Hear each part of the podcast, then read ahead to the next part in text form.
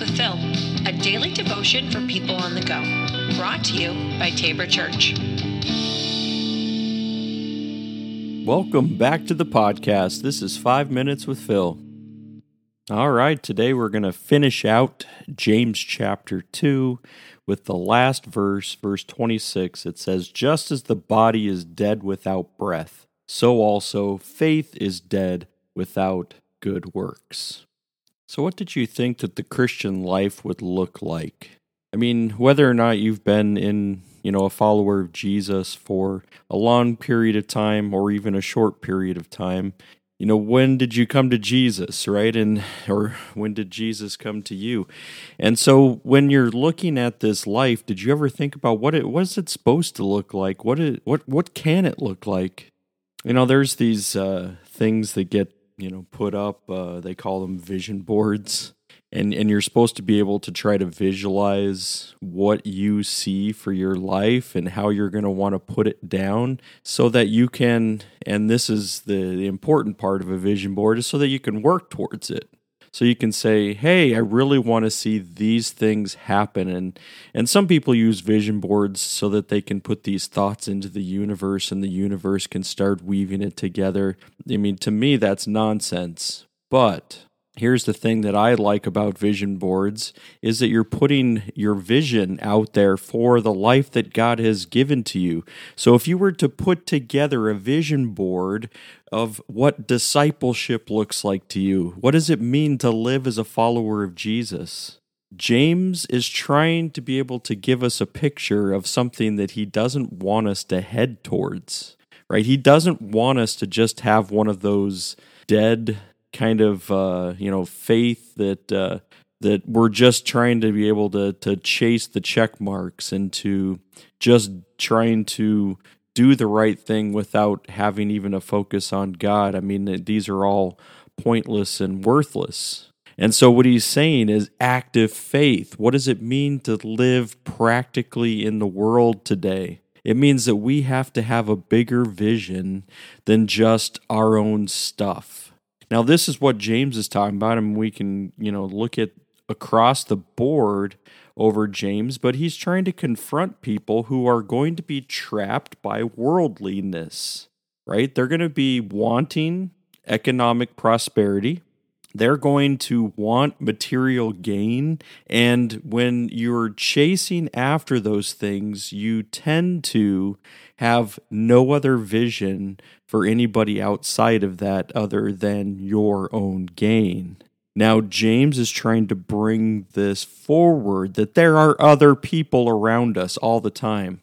This is the reason why I would say that this is a practical book for our day, too, not just in those moments in the early church, but it's especially, especially important for us today.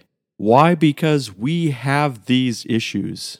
We're one of the wealthiest nations in the whole world, and yet we so often think we have very little.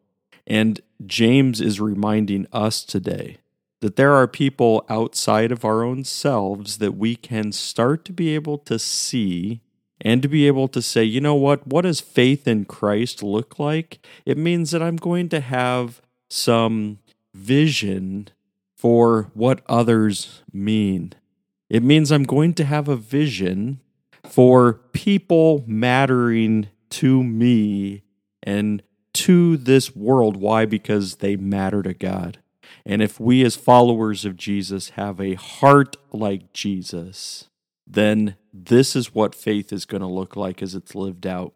And we're going to put together our vision boards and say, you know what, what does it mean to be a follower of Jesus? It's going to mean that I'm going to find some practical things to be able to live this idea out that I can love God and that I can love people and when I'm loving people, it may not look the same as everyone else because there is no blueprint in James or in anything else. But what does it mean when you're when you're loving people? That means you are serving, that you are doing. And this doesn't mean it's going to save you. We've already, you know, kind of checked that already. These things don't save you, but because we're saved, we're going to live this out in radically wonderful ways. And I always love to be able to hear from people how they are living this life out.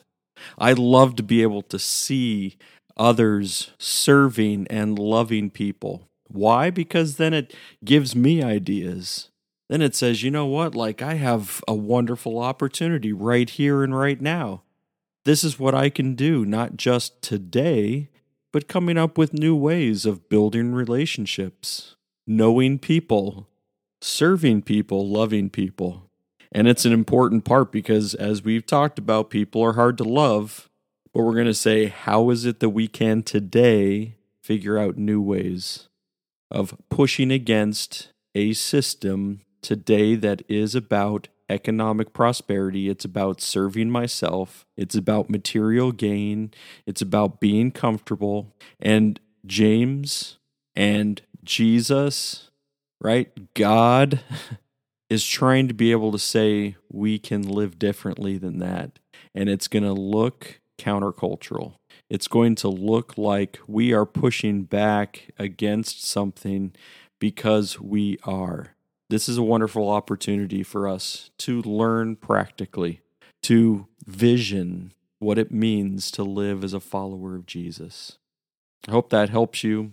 We're going to continue to tackle more of James because I believe the practicality works and that we can practically learn what it means to follow Jesus, to live it out, not as a means of salvation, but as a means of, of gratitude of gratefulness to the one who has given us everything. All right, everybody, have a great day. We will see you tomorrow.